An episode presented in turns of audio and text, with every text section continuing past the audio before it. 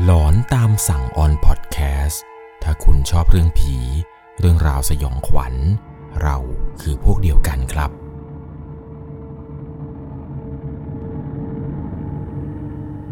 สวัสดีครับทุกๆคนครับ ขอต้อนรับเข้าสู่ช่วงหลอนตามสั่ง อยู่กับผมครับ 11 LC เรื่องราวความสยองขวัญในวันนี้ที่ผมจะเล่าให้กับทุกคนได้รับชมแล้วก็รับฟังกันนี้เนี่ย เป็นประสบการณ์ของผู้ฟังทางบ้านครับที่เกิดขึ้นเมื่อตอนปี 2553 เขาและเพื่อนๆ พากันออกทริปไปขี่รถเล่นกันอยู่ที่จังหวัดนครนายกครับ แล้วปรากฏว่า พวกเขาดันไปเจอเรื่องราวสุดหลอนเกี่ยวกับรีสอร์ทในป่าลึก เรื่องนี้นะครับ ก่อนจะเข้าไปรับชมรับฟังกัน ก่อนอื่นผมต้องขอบอกก่อนนะครับว่าเรื่องต่อไปนี้ จะต้องใช้วิจารณญาณ ในการรับชมรับฟังกันให้ดีๆ เพราะว่าประสบการณ์ในครั้งนี้ เกิดขึ้นจริงกับผู้ฟังทางบ้าน ผมขอใช้นามสมมติว่าคุณไอซ์นะครับ คุณไอซ์เนี่ยบอกว่ามีเรื่องเรื่องหนึ่งครับ เกิดขึ้นกับเขาในอดีต ต้องพาทุกคนย้อนกลับไปเมื่อวันที่ 14 ตุลาคม ปีพุทธศักราชที่ 2553 เขาเนี่ยมีความคิดว่าอยากจะออกทริปขับรถไปเที่ยวค้างคืนจังหวัดอื่นกันตามภาษาวัยรุ่นนี่แหละครับ เลยมีการทักชวนกลุ่มเพื่อนๆ พี่ๆน้องๆ ว่ามีใครจะสนใจออกทริปพักผ่อนกันไหม คุยกันไปคุยกันมา สรุปแล้วมีคนสนใจด้วยประมาณ 9 คน 9 คนนี้ครับเป็นผู้ชายทั้งหมด โดยมีการนัดรวมตัวกันว่าจะไปเที่ยวที่ไหนกันดี ตอนแรกเนี่ยตกลงกันไม่ได้ครับ คนนู้นก็อยากไปจังหวัดนู้น คนนี้ก็อยากไปจังหวัดนี้ เพราะว่าแต่ละคนเนี่ยมีสถานที่ที่เที่ยวเนี่ยอยากจะไปไม่เหมือนกัน บางคนอยากไปน้ำตก บางคนอยากไปทะเล บางคนอยากไปป่า แต่เสียงส่วนใหญ่เนี่ยอยากไปฟิลธรรมชาติกัน จนมีรุ่นพี่ในกลุ่มเนี่ย แกชื่อว่าพี่แฟง พี่แฟงเนี่ยแนะนำว่างั้นเอาอย่างนี้ เราขี่รถมอเตอร์ไซค์ไปจังหวัดนครนายกกันไหม ตอนนั้นทุกคนความคิดเห็นตรงกันครับ เลยสรุปกันได้ว่า จะพากันขี่รถไปเที่ยวค้างคืนที่จังหวัดนครนายกกัน วางแผนกันไว้ว่า 2 วัน1คืน ตอนนั้นก็ได้มีการนัดแนะวันที่จะออกเดินทางกันนี่แหละครับ ช่วงนั้นเนี่ยเป็นช่วงวันใกล้เข้าเทศกาลปีใหม่พอดี ตอนแรกเนี่ยก็อยากจะไปช่วงปีใหม่กัน แต่สมาชิกที่นัดกันไป 9 คนนี้เนี่ย บางคนต้องกลับต่างจังหวัด เพราะเนื่องจากว่าบางคนนี้ได้มีการนัดพ่อนัดแม่นัดพี่น้องอะไรต่างๆ ในช่วงเทศกาลปีใหม่ ว่าจะกลับไปเยี่ยมท่านกัน แต่ทุกคนเนี่ยด้วยความที่ว่าอยากจะรวมตัวกันไปให้ได้ อยากจะไปพร้อมๆกัน เลยได้มีการเปลี่ยนวันออกทริปกันครับ เป็นวันที่ 6 มกราคม ซึ่งมันจะตรงกับวันเสาร์กับวันอาทิตย์พอดี คือหลังจากปีใหม่เนี่ยก็ให้ทุกคนนี่แหละครับ กลับมาจากทำธุระอะไรกันเสร็จ ก็จะได้ไปเที่ยวกันตามที่นัดหมายกันไว้ หลังจากวันนั้นที่ได้คุยกันนี่แหละครับ ก็ได้มีการแยกย้ายกันไป เก็บเงินเพื่อที่จะเอาไปออกทริปในครั้งนี้ และนัดรวมตัวนัดคุยกันครั้งสุดท้าย เมื่อตอนวันที่ 15ธันวานัดในครั้งนี้เนี่ยเพื่อที่จะมาคุยเรื่องการจองที่พักกัน ตอนแรกเนี่ยจะเอาโรงแรม คือแยกห้องไปเลยอย่างน้อยเนี่ยนอนห้องหนึ่งก็ประมาณ 2 คน 3 คน แต่มีพี่คนหนึ่งครับในกลุ่มเนี่ยแกชื่อว่าพี่ฟิลพี่ฟิลเนี่ยพูดแทรกขึ้นมาว่า แล้วทำไมเราไม่จองเป็นบ้านนอนรวมกันไปเลย ได้นอนด้วยกันทุกคน แถมเวลากินอาหารหรือปาร์ตี้เนี่ยจะได้มีความส่วนตัวอะไรกันด้วย จะได้ไม่ต้องแยกห้องกันอะไรต่างๆ กินด้วยกันกินเสร็จก็เมาเสร็จแล้วก็นอนเลย ทีเดียวบ้านหลังเดียวจบๆ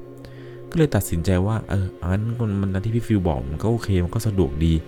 เลยไปหาบ้านกันครับ ไปหาเหมือนกับเป็นบ้านหลังหนึ่งนอนรวมๆกันได้ แต่บ้านที่ไปหาเนี่ยมันไม่ใช่เป็นพูลวิลล่านะครับ แต่มันเป็นรีสอร์ททั่วๆไปเป็นบ้านพักนี่แหละ ตอนนั้นเนี่ยตัวของเขาเองครับคุณไอซ์เนี่ยได้รับบทหน้าที่ในการค้นหาบ้านพัก แกก็ไปค้นหาอยู่ในแอปแอปหนึ่งนี่แหละครับ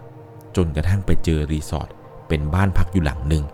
ผมขออนุญาตที่จะไม่เอ่ยชื่อรีสอร์ทกันแล้วกันนะครับ บ้านหลังนี้ที่ไปหานี่แหละครับ ไปเจอมา มันมีชั้นเดียว มีเตียง มีแอร์ แต่ว่าเตียงเนี่ยจะเรียงเป็นแถวครับ มีอยู่ 2 ฝั่ง รอบๆเนี่ยจะเป็นป่า ถัดจากโรงแรมรีสอร์ทไปประมาณ 1-2 กิโล รู้สึกว่าจะมีน้ำตกด้วยครับ ตรงนั้นเนี่ยราคาไม่แพง ราคาสบายๆ พวกเขาเลยตัดสินใจว่า งั้นจองที่พักตรงนี้ จนกระทั่งถึงวันนัดหมายครับ ข้ามมาอีกปีพศ 2554 วันที่ 6 มกราคม เป็นวันที่ออกเดินทางกันครับ พากันออกทริปในครั้งนั้น นัดเจอกันที่ปั๊มปตท ตรงเส้นบางพี เวลาประมาณ6โมงครึ่ง เพราะว่ากว่าจะไปถึงที่นั่นเนี่ย จะได้มีเวลาเที่ยวสนุกกันหน่อย แต่ที่คุยกันไว้เนี่ย มันก็มีบางอย่างที่ผิดพลาดไป เพราะบางคนเนี่ยก็ตื่นสาย ก็ต้องรอมาให้จนครบ สุดท้ายในกว่าจะได้ออกเดินทางกันจริง ๆ เกือบจะ9โมงก่อนออกเดินทางตอนนั้นได้มีการเปิด GPS ครับนำทางไป แล้วคุยกันว่า เดี๋ยวจะซื้อของไปเลย หรือจะไปหาซื้อหน้างานเอา สุดท้ายทุกคนตัดสินใจกันว่าเดี๋ยวไปค่อยหาซื้อหน้างานเอาก็ได้ เพราะว่ารถมอเตอร์ไซค์ที่พวกเขาออกทริปในครั้งนี้ ก็เป็นรถมอเตอร์ไซค์ยี่ห้อปกติทั่วไปนี่แหละครับ พวกเวฟบ้างพวกอะไรแบบนี้ คือบางคันเนี่ยท่อเดิมครับเดิมทั้งคันเลย ครั้งนั้นเนี่ยไปมอเตอร์ไซค์ทั้งหมด 4 คัน ก็จะมีคันหนึ่งครับที่ต้องซ้อน3ไป ซึ่งรถเขาเองนี่แหละครับ ส่วนอีก 3 คันที่เหลือเนี่ยก็ขี่ซ้อนสองกันไปแบบปกติ พอถึงเวลาออกเดินทางครับ9โมงก็พากันขี่ไปเรื่อยๆเรื่อยๆจนกระทั่งตอนนั้นครับเวลาประมาณ 11โมงครึ่งได้มีการจอดพักกัน แล้วก็มีการแวะซื้ออาหารกินกันครับ เพื่อที่จะได้มีแรงเดินทางกันต่อ ก็ถือว่าเป็นการพักรถมอเตอร์ไซค์ไปในตัวด้วย ว่าตอนนี้นี่ออกเดินทางมาจากบางพี จนมาถึงตอนนี้ก็ค่อนข้างไกลพอสมควร พวกเขาเนี่ยก็กินข้าวกินปลากันจนเสร็จ แล้วก็มุ่งหน้าเดินทางกันต่อ เหตุการณ์ที่ไม่คาดคิด มันก็ได้เกิดขึ้น เพราะระหว่างที่ขี่ไปกันอยู่นี้ รถมอเตอร์ไซค์ของคุณไอซ์อยู่ดีๆ มันก็สะดุด แล้วมันก็ดับไปเฉยเลยทำให้รถของเขาเนี่ยขับต่อไม่ได้ ตอนนั้นทุกคนก็พากันช่วยกันหาทางออกครับ ว่าจะไปหาร้านซ่อมแถวนั้น แต่ในกรณีนี้ครับ รู้สึกว่าสาเหตุของเครื่องยนต์ที่มันดับไปของรถคุณไอซ์เนี่ย มันเกิดจากลูกติด กรณีนี้ถ้าจะซ่อมเนี่ยต้องใช้เวลานานแน่ๆ เพราะว่าตอนนี้ครับ พวกเขาเนี่ยเดินทางมาครึ่งทางแล้ว เหลืออีกประมาณ 40 กิโล ก็จะถึงรีสอร์ทที่นัดหมายกันด้วย เลยตัดสินใจกันครับว่าให้เพื่อนที่เหลือเนี่ยช่วยยันรถไป พากันถีบรถต่อไปเรื่อยๆครับ ตั้งแต่ตรงนั้นเนี่ยไปเรื่อยๆ จนเข้าเขตนครนายก คือสลับกันแต่ละคันไปครับ สลับกันถีบไปเรื่อยๆจนสามารถเข้าสู่เขตจังหวัดนครนายกได้ และพวกเขาเองเนี่ยก็มาถึงที่นั่นในเวลาประมาณบ่าย2โมง ในโทรศัพท์ที่เปิด GPS ตอนนี้ มันบอกว่าให้เลี้ยวขวาเข้าไปในซอย ซึ่งตรงนั้นเนี่ยจะต้องข้ามถนนใหญ่ไป ส่วนฝั่งตรงข้ามกับซอยที่พวกเขาจะเข้าไป มันมีเซเว่น พวกเขาเองก็เลยพากันขับข้ามถนนใหญ่ แล้วก็เข้าซอยตามที่ GPS นั้นบอก พอขับเข้าไป ความรู้สึกว่าซอยนี้เนี่ยทำไมมันช่างลึกมากๆ แล้วข้างๆเนี่ยมันก็มีแต่หญ้าขึ้นสูง บ้านคนเนี่ยก็มีแต่ว่ามันมีน้อย ถนนก็เป็นถนนลูกลัง กว่าจะขับเข้าไปถึงหน้ารีสอร์ทเนี่ยก็ลึกพอสมควร ถ้าตกตอนกลางคืนเนี่ยเส้นนี้เนี่ยเปลี่ยวมาก ไปถึงครับพวกเขาเนี่ยก็ไปจอดรถกันอยู่ตรงหน้าศาลพระภูมิ เขาเองเนี่ยก็ยกมือไหว้ แต่ไม่ได้สังเกตว่า คนอื่นๆที่ไปด้วยกันเนี่ยได้ยกมือไหว้ด้วยไหม พวกเขาจอดรถรอกันอยู่สักพักหนึ่ง ก่อนจะมีลุงเจ้าของรีสอร์ทครับ เดินมาพร้อมกับผู้หญิงคนหนึ่ง ดูแล้วน่าจะเป็นลูกสาวแก หน้าตาดี สวย น่ารัก อายุน่าจะราวประมาณ 18-20 ปี มาทักทายมาพูดคุยกับพวกเขา เขาเองก็สวัสดี ก่อนที่คุณลุงเนี่ยจะถามว่า ผมพวกหนูนี่ใช่ที่จองกันไว้ไหมครับ เขาก็เลยรีบตอบไปว่าใช่ครับ ผมจองเอาไว้สองวันหนึ่งคืน ลุงก็ชี้ไปที่บ้านหลังหนึ่งครับ บ้านหลังนี้เนี่ยอยู่ริมสุดเลย ลุงบอกว่าหนุ่มบ้านของพวกหนูเนี่ยนั่นหลังสุดท้ายเลยนะลูก หลังจากนั้นครับ พวกเขาเนี่ยก็เช็คอินเข้าเวลากันประมาณบ่ายสองยี่สิบนาที จ่ายค่ามัดจำอะไรกันเสร็จเรียบร้อย ลุงแกก็พาเดินดูภายในแล้วก็ดูรอบๆบ้านพักนี่แหละครับ พวกเขาเองเนี่ยก็ขับรถแล้วก็เข็นรถของเขาที่มันเสียเนี่ยมาจอดไว้ตรงข้างบ้านพัก หลังจากนั้นเนี่ยก็เอาสัมภาระไปวางบนโต๊ะ ลุงแกก็พาเดินดูรอบๆหน้าบ้านเนี่ยจะมีพื้นที่ แล้วก็จะมีโต๊ะเก้าอี้สำหรับนั่งปาร์ตี้กัน เป็นโต๊ะใหญ่เลย ส่วนเดินไปข้างบ้านเนี่ยเหมือนแกจะมีสวนต้นไม้ต่างๆ แล้วก็จะมีราวตากผ้า เดินไปข้างหลังจะเป็นห้องน้ำสองห้อง อีกห้องเอาไว้อาบน้ำอีกห้องหนึ่งเนี่ยไว้ทำธุระส่วนตัวมันแยกกัน ถ้าจะเข้าห้องน้ำเนี่ยก็ต้องเดินเปิดประตูเข้ามาข้างนอกอย่างเดียวเลย เดินออกไปอีกฝั่งหนึ่งครับของบ้านเนี่ยมันจะเป็นที่ล้างจาน มีโต๊ะ มีมีด มีเขียง เท่ากับว่าในตัวบ้านเนี่ยจะมีเพียงแค่ห้องพัก แล้วก็มีทีวีโซฟาอะไรให้นั่งดู หลังจากที่ลุงแกพาสำรวจอะไรเรียบร้อยแล้วครับ พวกเขาเองเนี่ยก็เตรียมกระเป๋าเอาสัมภาระเนี่ยไปเก็บไว้ในห้อง แล้วลุงแกก็พูดขึ้นมาครับว่า รีสอร์ทนี้ มีแต่พวกหนูกลุ่มเดียวนะที่มาพัก เพราะแขกส่วนใหญ่เนี่ยเขามาพักกันเทศกาลปีใหม่ แล้วเขาก็กลับกันไปหมดแล้ว ที่พวกเองได้บ้านท้ายสุดเนี่ย เพราะว่าหลังนี้มันยังไม่มีแขกเข้ามาพัก ส่วนบ้านหลังอื่นเนี่ยเขาทำความสะอาดยังไม่เรียบร้อยดี ลุงก็เลยให้พวกหนูเนี่ยอยู่พักกันอยู่หลังนี้นี่แหละ พวกเขาเองเนี่ยก็มองหน้ากัน แล้วก็ตอบไปครับว่า อ๋อครับครับในใจเนี่ยคิดว่า แบบนี้ก็ดีสิ มีแต่พวกเรา ส่วนตัวดี แถมข้างๆบ้านเนี่ย ก็ยังเป็นสวนต้นไม้ ดูร่มรื่นด้วย เท่ากับว่าตอนนี้ครับ ทั้งรีสอร์ทมีเพียงแค่กลุ่มพวกเขานี่แหละครับ ที่จะสังสรรค์เฮฮาปาร์ตี้กันได้แบบเต็มที่ โดยที่ไม่ต้องเกรงใจใครเลย หลังจากเอาเสื้อผ้าเอากระเป๋าอะไรเสร็จเรียบร้อยแล้วครับ เอาลงที่พักเสร็จปุ๊บ พวกเขาเนี่ยก็มีการเก็บค่าเก็บของบางส่วนครับ แล้วก็พากันขับรถไปเที่ยวกันที่เขื่อนขุนด่านปราการชน ก็เที่ยวกันปกตินี่แหละครับ ตามภาษาวัยรุ่น ไม่ได้มีสิ่งผิดปกติอะไรเกิดขึ้น หลังจากนั้นเนี่ยก็พากันขี่ไปเที่ยวที่อื่นกันต่อ จนกระทั่ง กลับเข้ามาในรีสอร์ทครับเวลาประมาณ5โมงเลยคุยกันว่าตอนนี้เนี่ยจะแบ่งกันเป็น 2 กลุ่ม คือกลุ่ม A ไปซื้อวัตถุดิบพวกหมูพวกอาหารสดเนี่ยมาทำอะไรกินกัน ส่วนกลุ่ม B จะไปซื้อเครื่องดื่ม น้ำแข็ง แล้วก็ของมึนเมาอะไรต่างๆ ขนมกับแก้มอะไรต่างๆเนี่ยก็จะเตรียมให้หมด เขาเองเนี่ยครับคุณไอซ์เนี่ยได้ไปกับกลุ่ม B ในกลุ่ม B ก็จะมีกัน 4 คนครับ มีคุณไอซ์พี่ฟิลน้องคิว แล้วก็พี่ตุ้ย ส่วนกลุ่ม A เนี่ยมีกัน 5 คนครับ มีพี่แฟงพี่พัด พี่บอล พี่โด่ง แล้วก็บอม ก็พากันแยกย้ายกันไปซื้อข้าวซื้อของ ตามที่ได้คุยกันไว้ กลุ่มของพวกเขาเนี่ยไปถึงยังร้านสะดวกซื้อครับ ก็ได้มีการรีบเข้าไปซื้อเครื่องดื่มแอลกอฮอล์กันก่อนเลย ส่วนเขาเองเนี่ยก็ไปหาดูพวกขนมกินเล่นกันนี่แหละ หลังจากที่คิดเงินแล้วครับ ก็จะซื้อพวกบุหรี่อะไรมาด้วย แต่ปรากฏว่าบุหรี่หมดพอดี คนอื่นเนี่ยก็ยังซื้อของไม่เสร็จครับ พนักงงานก็คิดเงินอะไรให้ปกติ สักพักหนึ่งครับ มีพนักงงานคนหนึ่งก็ถามขึ้นมาว่าพวกพี่เนี่ยผมไม่ค่อยคุ้นหน้าเลยมาเที่ยวกันหรอครับ เขาเองก็ตอบไปว่าใช่ครับ มาเที่ยวพักผ่อน พนักงงานก็ถามว่าแล้วพวกพี่พักกันแถวไหนครับเนี่ย เขาเองก็เลยบอกว่าอ๋อนั่นน่ะน้อง ตรงข้ามเซเว่นนี้ในซอยตรงนั้นน่ะมีรีสอร์ทอยู่ พอเขาพูดจบครับ พนักงงานคนอื่นที่อยู่เคาน์เตอร์ถัดไปเนี่ย ต่างหันหน้ามามองเขา ทุกคนเนี่ยมองตรงไปที่เขาครับ แล้วพากันเงียบ แต่ละคนเนี่ยสีหน้าไม่ค่อยดีนักเท่าไหร่ ก็เลยถามเขาว่ามีอะไรหรือเปล่าครับ พนักงงานคนนั้นครับที่คิดเงินให้กับเขาเนี่ยก็ตอบมาว่า อ๋อ เปล่าครับ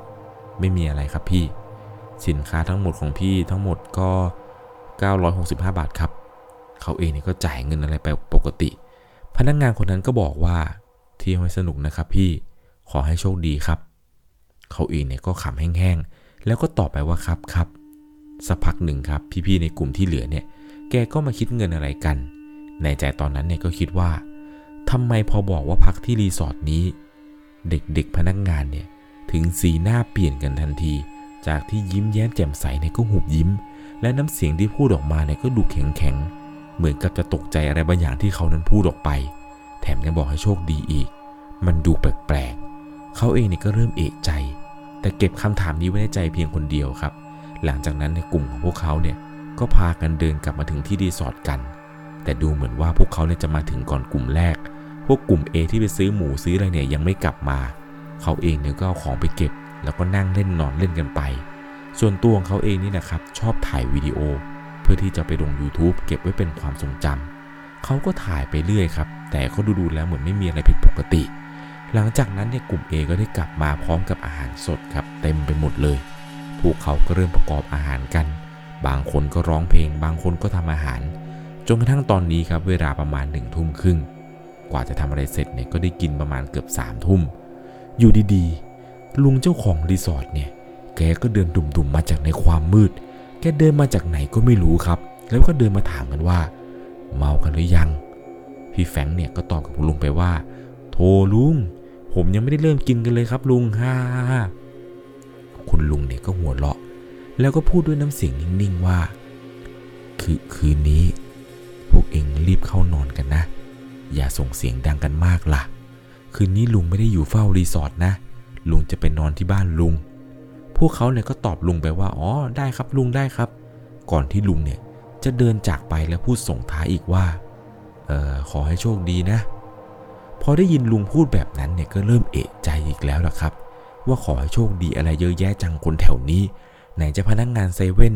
ไหนจะลุงเจ้าของรีสอร์ทอีก อะไรจะให้โชคดีอะไรกันขนาดนี้ พอหลังจากที่คุยกับลุงเสร็จครับ ลุงแกก็เดินไป พวกเขาเองเนี่ยก็เริ่มตั้งโต๊ะ เตรียมที่จะกินที่จะดื่มกันเต็มที่ เขาเองเนี่ยเริ่มรินไหว้เจ้าที่ก่อนเลยแหละครับ เพราะเนื่องจากว่าตามธรรมเนียมเวลาไปพักที่ในป่าในเขาอะไรเนี่ย ก็มักจะต้องลินให้กับเจ้าที่ได้กินก่อน ในขณะที่เขาเนี่ยกำลังจะรินให้เจ้าที่อยู่นี้ พี่บอลเนี่ยก็พูดขึ้นมาขำๆว่า อะไรของมึงเนี่ยมึงจะเทให้เจ้าที่ทำไมวะ จะกินก็ไม่ยอมไปซื้อแดกเองเนี่ยแม่งต้องเทแบ่งให้เหมือนเป็นขอทานเลย พี่บอลเนี่ยแกเป็นคนติดตลกครับ แกเนี่ยไม่ค่อยเชื่อเรื่องอะไรแบบนี้ กพูดไปแล้วแกก็หัวเราะไปครับ ตอนนั้นเนี่ยเขาเองกำลังเทเนี่ยถึงกับสะดุ้งเขาครับพูดพี่บอลเลยแหละครับ ตอนนั้นในหัวไม่รู้ว่าทำไมพี่เขาถึงพูดอะไรแบบนี้ แต่ก็ไม่อยากจะไปต่อว่าเขาครับ เพราะเนื่องจากว่าเขาเป็นรุ่นพี่ หลังจากนั้นครับพี่พัดเนี่ยแกก็พูดขึ้นมาว่า บอลมึงพูดอะไรของมึงวะในป่าในเขา ระวังปากเขาเถอะเดี๋ยวมึงได้เจอดี พี่บอลเนี่ยแกก็เถียงกลับขึ้นมาทันทีว่างมง่ายอะพวกมึงเนี่ยถ้ามีจริง ๆ นะ กูขอเป็นผู้หญิงสวยๆ เหมือนลูกสาวของลุงเจ้าของรีสอร์ทหน่อย ถ้าโผล่มาหลอกนะ กูจะจับปั้มแม่งซะเลยฮ่าหลังจากที่พี่แกพูดแบบนี้ไปครับ ทุกคนตอนนั้นเนี่ยถึงกับเงียบ แล้วก็ตกใจในคำพูดของแกมาก พี่ตุ้ยเนี่ยแกพูดแทรกขึ้นมาว่า เอ้ยพอแล้วพอแล้วสนุกกันดีแล้ว เอาเอาไปไปชนชนชนคืนนี้เต็มที่ไว้พวกเรา หลังจากนั้นก็เริ่มดื่มกันอย่างสนุกสนาน ดื่มกันไปได้สักพักหนึ่ง พี่โด่งเนี่ยแกก็ขอตัวเข้าไปนอนก่อนเพราะเนื่องจากว่าแกง่วง ง่วงจากการเดินทาง แล้วก็เที่ยวอะไรต่างๆมาทั้งวันด้วย พี่โด่งแกก็เข้านอนไปครับ ตอนนี้เนี่ยนั่งกินกันเหลืออยู่ 8 คน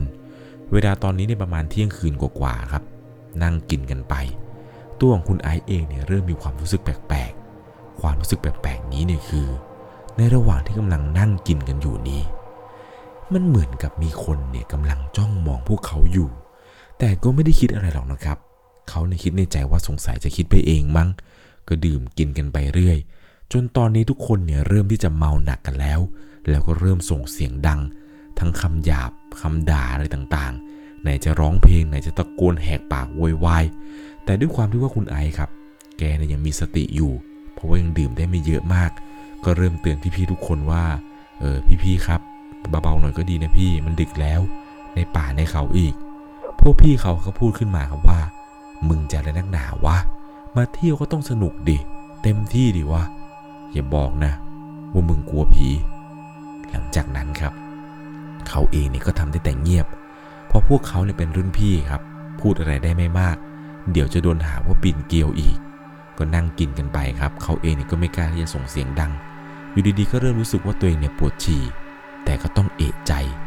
เพราะว่าในระหว่างที่กำลังจะลุกไปเข้าห้องน้ำนี้ครับ ก็มองดูหาแนวร่วม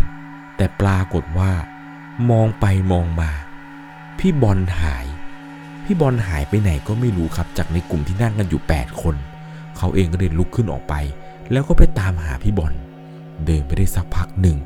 ก็ถึงกับต้องสะดุ้งเลยแหละครับ เพราะได้เห็นว่าพี่บอลเนี่ย แกกำลังยืนฉี่อยู่ข้างต้นไม้ แต่การฉี่ของแกเนี่ยถ้ามันปกติก็คงจะไม่มีอะไร แต่ไอทิศทางที่พี่แกยืนนี่แหละครับ แกเนี่ย หันหน้าแล้วก็หันน้องชายของแกเนี่ย ไปตรงกับสารพระภูมิพอดี เขาเองก็เลยตะโกนบอกพี่บอลครับว่าพี่บอลไปทำอะไรตรงนั้น ห้องน้ำก็มี แล้วพี่ฉี่พี่ว่าขอเจ้าที่หรือยัง พี่บอลเนี่ยก็หันมามอง แล้วก็ตอบด้วยน้ำเสียงเมาๆครับว่า อะไรวะอะไรพวกกูกำลังเยี่ยวอยู่ไหว้เชี่ยอะไรไม่ใช่พ่อแม่กูท่าไหร่กูมากูต้องไหว้วะแล้วก็ทำเป็นไม่สนใจครับ ก็เดินผ่านพี่แกไป เดินไปหลังบ้านพักนี่แหละครับ ตรงนั้นเนี่ยมันจะมีห้องน้ำอยู่ ในระหว่างที่เขากำลังปัสสาวะอยู่ตรงห้องฝั่งซ้ายเนี่ย ความรู้สึกเนี่ยเหมือนกับว่าจะได้ยินคนนั้น ปิดประตูห้องน้ำจากห้องฝั่งขวา ก็คิดในใจว่าสงสัยคงจะมีใครมาอาบน้ำมั้ง แต่ก็ไม่ได้ยินเสียงเปิดน้ำสักที สักพักหนึ่งเนี่ยเหมือนกับได้ยินเสียงคนเคาะกำแพงสามครั้งเบาๆครับ ดังตึกตึกตึกตึกก็เลยคิดในใจว่าใครเคาะวะก็ทำเป็นไม่สนใจตอนนั้น แต่เสียงเคาะเนี่ยก็ยังคงได้ยินอยู่ครับ เริ่มรู้สึกลำคาญกับเสียงเคาะนี้ แล้วก็คิดว่าจะเคาะอะไรนักหนาวะ แต่ยังไม่ทันได้พูด จู่ๆก็ได้ยินเสียงมาจากทางหน้าบ้านครับ เป็นเสียงคนสตาร์ทรถมอเตอร์ไซค์แล้วก็เบิ้ลเสียงดังครับแบบวุ้นบุ้นบุ้นบุ้นบุ้นแบบเบิ้ลจนรอบตัดนะครับ เบิ้ลเสียงแบบดังงั้นนั้นดังลั่นรีสอร์ทเลย เขาก็เลยรีบกดชักโครกครับแล้วก็รีบวิ่งกลับไปดูหน้าบ้าน แต่ไม่ทันได้หันหลังกลับไปดูนะครับ ว่าใครเนี่ยอยู่ในห้องน้ำอีกฝั่ง พอไปถึงหน้าบ้านครับ ที่ทุกคนกำลังนั่งดื่มกันอยู่เนี่ย ก็ได้เห็นว่ามีน้องคนหนึ่งในกลุ่มครับ ชื่อว่าน้องคิวกำลังเบิ้ลรถอยู่เลยครับบึ้นบึ้นบึ้นบึ้นบึ้นตัวเขาเองได้ตะโกนว่าเฮ้ยหยุดหยุดหยุดหยุดไอ้คิวทำอะไรวะแล้วก็ไปดึงกุญแจออก ตอนนั้นเนี่ยตัวของเขาโมโหมากครับ ก็เลยด่าน้องคนนี้ว่ามึงเล่นอะไรของมึงวะมึงดูเวลาด้วยมึงไม่กลัวหรือไง คิดเยอะๆหน่อยดิวะเขาเนี่ยพยายามที่จะเตือนมัน แต่ดูเหมือนกับน้องเนี่ยมันจะไม่ฟังครับ มันทำหน้าไม่พอใจ แล้วมันก็เดินไปดื่มต่อ เขาก็เลยหันไปพูดกับพี่ๆที่เหลือนะครับที่นั่งกันอยู่ว่า พวกพี่ไม่คิดจะห้ามเลยเหรอ แต่ด้วยความที่พวกพี่เขาเนี่ยเมาครับ ก็เลยไม่ได้สนใจอะไร เขาก็ตอบกลับมาว่า โอ้นิดเดียวเองนิดเดียวเองไม่ต้องคิดมากหรอก เขาเองถึงกับสายหน้าครับ ตอนนั้นเนี่ยไม่พอใจอย่างมาก แล้วก็กลับไปนั่งดื่มแบบนั่งดื่มเงียบๆไม่คุยกับใครเลย เพราะว่าตอนนี้อารมณ์ไม่ค่อยดีครับ จนกระทั่งเวลาผ่านไปจนถึงตีสามพี่ตุ้ยกับน้องบอม กินหนักครับอ้วกแตกอ้วกแตนกัน น่าจะเกิดจากการดื่มเยอะนี่แหละ ทั้งคู่เนี่ยพากันวิ่งไปอ้วกอยู่ตรงข้างต้นไม้ เขาเนี่ยกุมขมับเลยแหละครับ สักพักทุกคนเนี่ยเริ่มง่วงกัน ก็เลยบอกว่าไปไปไปเข้านอนกันดีกว่าไป เลยตกลงกันว่าจะเข้านอนกัน พรุ่งนี้เนี่ยจะได้ตื่นไปหากินข้าวแล้วก็ไปเที่ยวน้ำตกกันต่อ ทุกคนเนี่ยก็เข้าห้องนอนไปทีละคน จนกระทั่งเหลือคุณไอซ์ แล้วก็พี่พัดครับเหลือกันอยู่สองคน พี่พัดเนี่ยกำลังจะเข้านอน แล้วก็หันมาถามเขาว่า ไม่เข้าไปนอนเหรอ เขาก็บอกว่าเข้าไปก่อนเลยพี่ เดี๋ยวผมตามเข้าไป พี่แกเนี่ยก็เดินเข้าไปนอนครับ แต่ตัวของคุณไอซ์เองเนี่ยขอสูบบุหรี่สักมวนก่อน หลังจากนั้นครับพี่แกเนี่ยก็เดินเข้าไปแล้วก็บอกเออไม่เป็นไรรีบตามเข้ามานะ เขาเองเนี่ยก็กำลังเดินตรงไปที่บันไดครับ แล้วก็กำลังนั่งสูบบุหรี่อยู่สักพักหนึ่ง ระหว่างที่สูบไปเนี่ยก็เล่นโทรศัพท์ไป อยู่ดีๆ ก็ได้ยินเสียงผู้ชายคนหนึ่งครับ พูดขึ้นมาเบาๆว่า ขอสูบด้วย ตอนนั้นเนี่ยไม่ได้หันไปมอง คิดว่าเป็นรุ่นพี่ในกลุ่มเนี่ยออกมาสูบก่อนที่จะนอน เลยตอบไปว่า หยิบเลยพี่บุหรี่กับไฟแช็กอยู่ตรงนั้นน่ะหยิบเอาเลย พอพูดจบครับ มันก็ไม่มีปฏิกิริยาหรือมีเสียงอะไรใครตอบกลับมาสักนิด มีเพียงแต่ความเงียบครับ ที่อยู่กับเขาในค่ำคืนนี้ เริ่มรู้สึกว่าทำไมพี่เขาไม่หยิบสักที เลยหันหลังกลับไปมอง แต่พอหันกลับไปครับ กลับไม่เจอใครสักคนเลย ตอนนั้นเนี่ยถึงกับงง แล้วเมื่อกี้ใครมาขอสูบบุหรี่ด้วยวะ เริ่มรู้สึกกลัวขึ้นมา คนนี่ลุกสู้ไปทั้งตัว บรรยากาศตอนนั้นเนี่ยวังเวง และมันก็มืดมาก ปรากฏว่าเขาดูดบุหรี่ไม่หมดมวนครับเลยรีบดับ เขาเองเนี่ยก็เปิดประตู แล้วก็รีบเข้าไปแล้วก็ล็อกประตูปิดม่านอะไรกันจนเสร็จเรียบร้อย ตอนนี้เนี่ยมองไปรอบๆห้อง เห็นว่าน้องคิวเนี่ยมันยังไม่นอนครับ เหมือนกับมันเล่นโทรศัพท์อยู่ คิวเนี่ยมันนอนอยู่ข้างประตู เขาเองก็ไม่ได้สนใจอะไรเพราะยังงอนกับมันอยู่ หรืออาจจะเป็นนอนพักผ่อน ตอนนั้นเนี่ยนอนคู่กับพี่ฟิวครับ ในระหว่างที่นอนไปอยู่นี้ สักพักเดียวนั่นแหละครับ น้องคิวเนี่ยมันก็ร้องขึ้นมาครับว่า เชี่ยตกใจหมดพี่ไอ ปิดประตูไม่สนิทเหรอพี่ ลมข้างนอกเนี่ยพัดผ่านม่านเข้ามา ผมมันตกใจเลย เขาก็เลยตอบน้องคิวไปว่าฮะ เอ็งว่าอะไรนะ พี่ก็ปิดแล้วพี่ก็ล็อกแล้วไง เอ็งไม่เห็นเหรอ ตอนนั้นเนี่ยเขาก็ลุกขึ้นไปดูครับ เปิดผ้าม่านออก ประตูก็ยังล็อกอยู่ ก็เลยบอกน้องไว้ว่า เนี่ย พี่ก็ล็อกแล้วแต่เอ็งว่าพี่ไม่ล็อกประตูไง สงสัยลมแอร์มั้ง เขาเองก็นอนต่อครับ ตอนนั้นเนี่ยเดินกลับมานอน ระหว่างกำลังจะหลับนี่แหละ ในหัวเนี่ยก็คิดขึ้นมาได้ว่า ระหว่างผ้าม่านกับแอร์มันก็อยู่ไกลกันนี่หว่า ลมแอร์เนี่ยมันจะแรงขนาดนั้นเลยเหรอ ถึงขั้นทำผ้าม่านเนี่ยแบบปิวสะบัดได้ ด้วยความที่ว่าตัวแอร์เนี่ยมันจะมีไฟบอกอุณหภูมิอยู่ ก็หันไปมองที่แอร์ดูครับ แอร์เนี่ยอุณหภูมิ 25 องศา มันไม่น่าจะแรงถึงกับทำผ้าม่านขยับได้ ก็นอนคิดไปคิดมา อยู่ดีๆน้องคิวเนี่ยมันก็กรี๊ดลั่นห้องเลยครับ เสียงแบบกรี๊ดแบบกรี๊ดหลงเลยนะครับ เสียงดังลั่นห้องจนทุกคนตอนนั้นที่กำลังหลับอยู่เนี่ยพากันตื่นมาครับ เขาเองเนี่ยรีบไปเปิดไฟ แล้วก็ถามว่าเฮ้ยเป็นอะไรวะเมื่อกี้ทำไมเป็นไรใจเย็นใจเย็นมีอะไร คิวเนี่ยมันนั่งร้องไห้ครับ มันบอกว่าในตอนที่มันกำลังเล่นโทรศัพท์อยู่ มันพลิกตัวนอนหันหน้าไปที่ประตู มันเห็นผ้าม่านเนี่ยเหมือนกับสะบัดไปมาอยู่ แล้วมันก็จ้องดูดีๆ ปรากฏว่ามันมีหน้าของผู้หญิงคนหนึ่ง ผมยาวๆ เลือดเนี่ยไหลเต็มหน้า ใส่เสื้อสีขาวเต็มไปด้วยเลือด ผู้หญิงคนนั้นเนี่ยดวงตาสีดำเข้ม มีแผลเหมือนโดนมีดกรีดที่ริมฝีปาก จนปากของเธอเนี่ยอ้ากว้าง และปากเนี่ยห้อยแกว่งไปแกว่งมา ผู้หญิงคนนั้นเนี่ยกำลังนั่งจ้องมองน้องคิวอยู่มันบอกว่าเป็นภาพที่น่ากลัวมาก และทุกคนตอนนั้นเนี่ยมองหน้ากันแบบแบบ คิวพูดจริงเหรอวะนุ่งเห็นจริงเหรอแบบนี้ด้วยความที่ว่าตอนนั้นเนี่ยเขาเองนะครับพยายามปลอบน้องคนนี้ว่าคิวใจเย็นๆใจเย็นๆเองเมาหรือเปล่าเองหลอนไปเองหรือเปล่าวะก็พยายามปลอบน้องเขาว่าให้เป็นนอนเป็นนอน แต่มันบอกมันไม่กล้านอนแล้วเขาเองก็เลยบอกว่างั้นเองไปนอนที่พี่นอนก็ได้ เดี๋ยวพี่นอนตรงนี้เอง หลังจากที่เกลี้ยกล่อมให้กำลังใจปลอบมันจนรู้สึกว่ามันน้องคนนี้เนี่ยเบาลงครับ น้องเนี่ยก็ยอมไปนอนสลับที่กับคุณไอซ์แล้วคุณไอซ์เองเนี่ยก็มานอนตรงนี้ ทุกคนตอนนั้นเนี่ยก็พากันแยกย้ายเข้าไปนอนที่ใครที่มัน เขาเองเนี่ยก็ปิดผ้าม่านแล้วก็ปิดไฟ หลังจากนั้นเนี่ยเริ่มสวดมนต์ครับท่องนโมตสะสามจบเสร็จก็นอน ระหว่างที่เขาหลับไปนี่แหละครับ ปรากฏว่าคุณไอซ์นั้นฝัน ฝันว่าตัวเองเนี่ยกำลังยืนในห้องที่มืด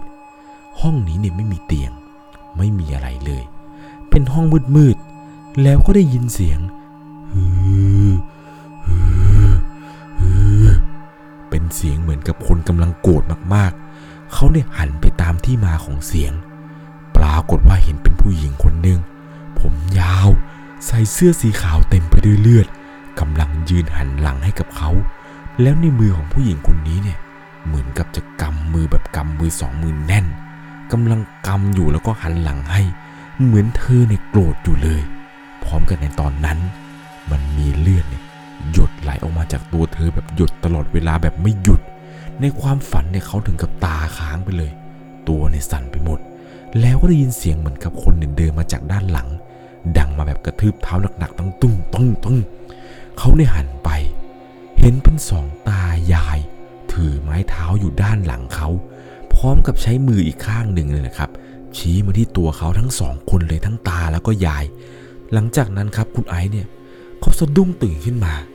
แล้วก็มองไปรอบห้องเลยครับ ตื่นขึ้นมาพร้อมกับความกลัว เหงื่อนไหลท่วมตัวไปหมด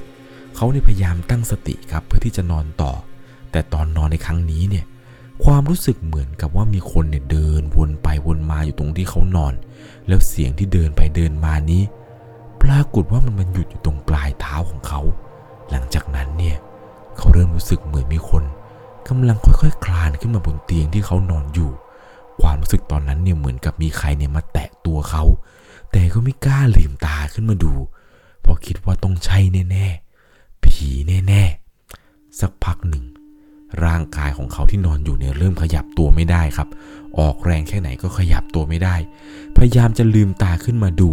จนสุดท้ายเนี่ยลืมตาขึ้นมาดูได้ ปรากฏว่าสิ่งที่เขาได้เห็นอยู่ตรงหน้าคือ มันมีผู้หญิงคนหนึ่งใส่ชุดสีขาว แววตาเนี่ยดำสนิท แล้วเสื้อของเธอเนี่ยก็เต็มไปด้วยเลือด แต่ที่มันช็อกกว่านั้นก็คือ ปากของผู้หญิงคนนั้นเนี่ย เธออ้าปากกว้างราวกับว่าปากของเธอเนี่ยโดนมีดกรีดออกไป แล้วปากช่วงล่างของเธอครับ ตั้งแต่ริมฝีปากล่างแล้วก็คางเนี่ย มันห้อยลงมาแล้วก็แกว่งไปแกว่งมา ร่างของเธอเนี่ยค่อมตัวของเขา แล้วก็จ้องหน้าของคุณไอซ์อยู่ เลือดจากปากผู้หญิงคนนี้เนี่ย ค่อยๆ หยดใส่ตัวเขาทีละหยดทีละหยด ตอนนั้นเนี่ยเขาช็อกมากครับ อยากจะร้องไห้ออกมา แต่ก็ทำไม่ได้ น้ำตาเนี่ยไหลออกมาเป็นสายน้ำเลยครับทำได้แต่ท่องนะโมตัสสะนะโมตัสสะแล้วก็ท่องแผ่เมตตาให้ในใจ นึกถึงหน้าพ่อหน้าแม่ทำได้เพียงเท่านี้จริง ๆ ครับ แล้วเหมือนกับผู้หญิงคนนั้นเนี่ยจะพูดอะไรสักอย่างแต่เขาเนี่ยฟังไม่รู้เรื่อง เพราะว่าปากของเธอเนี่ยมันปิดไม่สนิทครับ เวลาเธอพูดส่งเสียงออกมาเนี่ย มันแกว่งไปแกว่งมา เป็นภาพที่สยองมาก เขาเนี่ยตัดสินใจหลับตาปี เพราะทนดูความสยองนี้ไม่ได้จริง ๆ คิดในใจว่าปล่อยผมไปเถอะปล่อยผมไปเถอะผมขอร้องแล้วปล่อยผมไปเถอะเหมือนกับว่าตอนนั้นครับ ร่างของผู้หญิงคนนี้เนี่ย เธอจะค่อยๆ ถอยไปเรื่อยๆเรื่อยๆ แล้วก็หายไป เขาเนี่ยกลับมาขยับตัวได้อีกครั้ง แล้วก็เริ่มลุกเปิดไฟไปทั่วห้อง ทุกคนที่หลับอยู่เนี่ยก็พากันตื่นขึ้นมาเพราะว่าตัวของเขาเนี่ยไปเปิดไฟครับพี่ตุ้ยเนี่ยก็ตื่นขึ้นมาด้วยความหงุดหงิด แล้วก็ตะโกนด่าเขาครับว่า มึงจะเปิดอะไรนักหนาว่าคนจะหลับจะนอน เขาก็เลยบอกว่าพี่ ผมโดนผีหลอก ผมว่าที่นี่มันเริ่มแปลกๆแล้วว่ะพี่ มันไปเปลี่ยนรีสอร์ทกันดีกว่า พี่ตุ้ยเนี่ยแกก็เถียงขึ้นกลับมาว่า พวกมึงจะไร้สาระอีกนานปะวะ มึงจะสาระไปถึงไหนกัน ไอ้นุ่นก็เจอผี ไอ้นี่ก็เจอผี มา เดี๋ยวรอบนี้ กูนอนเองตรงที่มึงนอนกันแหละ เดี๋ยวกูเดินไปปิดไฟ แล้วพวกมึงไปนอนเลยนะ ไม่น้อยหมดเลย ดูสิ มีจริงไหม ถ้ามีจริงนะโผล่มาเลย งมงายชิบหายพวกมึงเนี่ย ตอนนั้นในยตัวของเขากลัวมากครับ ไม่คิดว่าสิ่งที่คิวบอกเนี่ย มันจะเป็นเรื่องจริง เพราะตัวเขาเนี่ยได้เห็นกับตาเลยครับ ว่าผู้หญิงคนที่มันหลอกน้องเนี่ย มันหน้าตาแบบไหน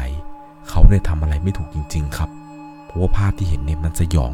มันยังคงติดตาเขาอยู่เลยทำได้เพียงแต่เงียบครับตอนนั้น หลังจากนั้นครับพี่ตุ้ยเนี่ย แกก็เดินไปปิดไฟ แล้วแกก็บอกว่าพวกมึงเนี่ยนอนไปเลย เดี๋ยวกูเฝ้าเอง หลังจากนั้นครับตัวของเขาเนี่ยก็เริ่มโน้มตัวลงนอน แต่ยังไม่หลับนะครับ เพราะว่านอนไม่หลับจริง ๆ มันน่ากลัวเกินกว่าที่จะหลับได้ ผ่านไปประมาณ 10 นาทีครับ อยู่ดีๆพี่ตุ้ยเนี่ย แกก็วิ่งหน้าตาตื่นขึ้นมาบนเตียง แล้วก็คุมโปงเฉยเลย แกวิ่งเหมือนกับแกกำลังตกใจกลัวอะไร แต่ตอนนั้นเนี่ยก็ไม่กล้าถามหรอกครับ พอได้ยินเสียงแกวิ่งตุ๊บตุ๊บตุ๊บตุ๊บขึ้นมาบนเตียงแล้วก็คุมโปง คิดในใจว่าสงสัยพี่ตุ้ยเนี่ย เจออะไรบางอย่างแน่ๆตัวเขาเองก็รีบคุมโปงตามไปเช่นเดียวกัน แล้วก็พยายามข่มตานอน แต่นอนอย่างไรมันก็นอนไม่หลับครับ อยู่ดีๆ ก็มีเสียงเหมือนกับมีคนเนี่ย เอานิ้วมาขูดกระจกครับ ดังคูด ตอนนั้นในตัวเขากลับขนลุกสู้ขึ้นมา แต่ก็ไม่กล้าเปิดไปดูหรอกนะครับ ว่ามันเป็นเสียงของใครทำอะไร เสียงนี้เนี่ยมันดังอยู่สักพักหนึ่งใหญ่ ๆ จนกระทั่งเขาเองเนี่ยเผลอหลับไปตอนไหนไม่รู้ ตื่นเช้าขึ้นมาอีกทีหนึ่งครับ ก็มาหยิบโทรศัพท์ดู เวลาตอนนี้เนี่ยเจ็ดโมงครึ่งแล้ว ตอนนั้นเองเนี่ยเขาเนี่ยลืมเรื่องเมื่อคืนที่เกิดขึ้นไปอย่างสนิทใจ หันไปมองรอบๆห้อง พี่ๆทุกคนเนี่ยก็เริ่มตื่นกันหมดครับ บางคนเนี่ยก็ไปอาบน้ำบางคนเนี่ยก็ไปล้างหน้าแปรงฟัน ในจังหวะนั้นเนี่ยได้ยินเสียงเหมือนกับเป็นเสียงคนครับพูดออกมาจากนอกบ้าน ซึ่งเสียงนั้นเป็นเสียงของพี่พัด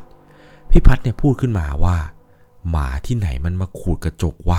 แม่งเป็นรอยหมดเลย เดี๋ยวเจ้าของรีสอร์ทก็มาเก็บเงินที่พวกเราอีก หาว่าทำของเสียหาย เขาก็เลยนึกขึ้นได้ครับว่าไอ้รอยที่พี่พัดบอกว่าใครมาขูดกระจกเนี่ย เมื่อคืนเนี่ยเขาได้ยินเสียงเสียงนี้ขนในลุกสู้ขึ้นมาทันที ก็หันไปดูที่กระจกครับ ปรากฏว่ามันมีรอยจริง ๆ เป็นรอยเหมือนกับโดนอะไรขูดสักอย่างหนึ่ง คิดในใจตอนนั้นว่านี่มันโดนเมื่อคืนจริงๆหรอวะ และภาพผู้หญิงคนนั้นที่มันลอยเข้ามาในหัวอีก เขาเนี่ยขนลุกสู้ไปทั้งตัว ถึงกับสายหัวแล้วก็ตบหัวตัวเองเลยครับ บอกว่าอย่าคิดมากอย่าคิดมาก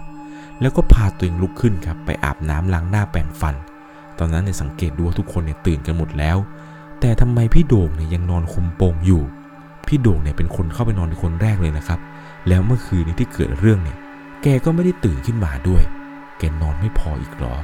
ตอนนั้นเองก็เลยเดินเข้าไปสกิดพี่โด่งครับ ไปสกิดแกว่าพี่โด่ง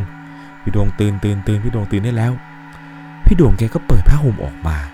พอแกเปิดออกมาปุ๊บตัวของเขาเองก็เอกใจเลยแหละครับ เพราะว่าสีหน้าของพี่ด่งตอนนั้น มันเหมือนคนไม่ได้หลับไม่ได้นอนเลย เหมือนแกเนี่ยอดหลับอดนอน ก็เลยถามพี่แกว่าพี่โดงพี่โอเคปะเนี่ย พี่ด่งแกก็ตอบว่า พี่โอเค ไม่เป็นไร ไม่ต้องห่วง ไม่มีอะไรหรอก เขาเองเนี่ยก็ด้วยความแปลกใจ ก็เลยบอกว่าเออเออเออครับครับพี่ หลังจากนั้นเนี่ยเขาก็ไปสูดอากาศยามเช้า เช้านี้เนี่ยอากาศสดชื่นมากครับ รอบๆเนี่ยมีแต่ป่า ดื่มด่ำธรรมชาติกันสุดๆ ตอนเช้ากับตอนกลางคืนเนี่ยคนละเรื่องกันเลย พอทุกคนอาบน้ำแต่งตัวอะไรกันเสร็จ ก็มานั่งรวมกลุ่มกันในห้องนอน วางแผนกันสำหรับวันนี้ครับ ว่าจะไปไหนอะไรต่อ คุยกันไปคุยกันมาครับ สรุปได้ว่า เดี๋ยวเราจะพากันไปกินร้านอาหารแถวๆนี้กันก่อน ต่อจากนั้นเนี่ยก็จะกลับมาที่รีสอร์ท แต่งตัวไปเล่นน้ำตก แล้วเล่นน้ำตกเสร็จเนี่ยก็จะพากันเก็บข้าวเก็บของเพื่อเช็คเอาท์ออก แล้วขอถ่ายรูปบนคืนอีกสักรอบหนึ่ง ส่วนเรื่องรถของเขาที่ว่าพังนี่แหละครับ พี่แฟงก็บอกว่าเดี๋ยวเขาจะโทรให้พ่อเนี่ยเอารถกระบะมายกให้ แต่กว่าที่พ่อแกจะมาถึงนี่ก็น่าจะดึกอยู่ เพราะว่าพ่อพี่แฟงครับกว่าจะเลิกงานเนี่ยก็ห้าทุ่มเห็นจะได้ หลังจากห้าทุ่มเท่านั้นนั่นแหละครับเขาถึงจะเดินทางมาเพื่อมายกรถกลับไปได้ เพราะถ้าให้ถีบกลับไปตอนนี้เนี่ย คงจะไม่มีใครถีบไหวแล้วล่ะครับ คิดดูนะครับว่าต้องถีบไปเรื่อยๆจนถึงสมุทรปราการเนี่ยมันไกลพอสมควร อยู่ดีๆครับพี่โด่งเนี่ยก็พูดเสียงดังขึ้นมาแบบจริงจังเลยนะครับว่า เออเฮ้ยก่อนจะไปกันนะ่ะ จุดธูปไหว้ขอเข้ามาเจ้าที่ก่อนดีวะจุดให้ครบทุกคนเลย ทุกคนเนี่ยก็ไม่มีปัญหาเลยครับ ทุกคนก็โอเคกันหมด ก็พากันเดินออกมาจากห้องนอนครับ มาอยู่ตรงหน้าบ้านกลิ่นเหม็นอ้วกเนี่ยฟุ้งไปหมด เพราะเมื่อคืนทุกคนเนี่ยเมากันหนักมาก อ้วกกันเกือบทุกคน อ้วกใส่หน้าบ้านบ้าง อ้วกใส่ต้นไม้เต็มไปหมด น้องบอมเนี่ยพูดขึ้นมาว่า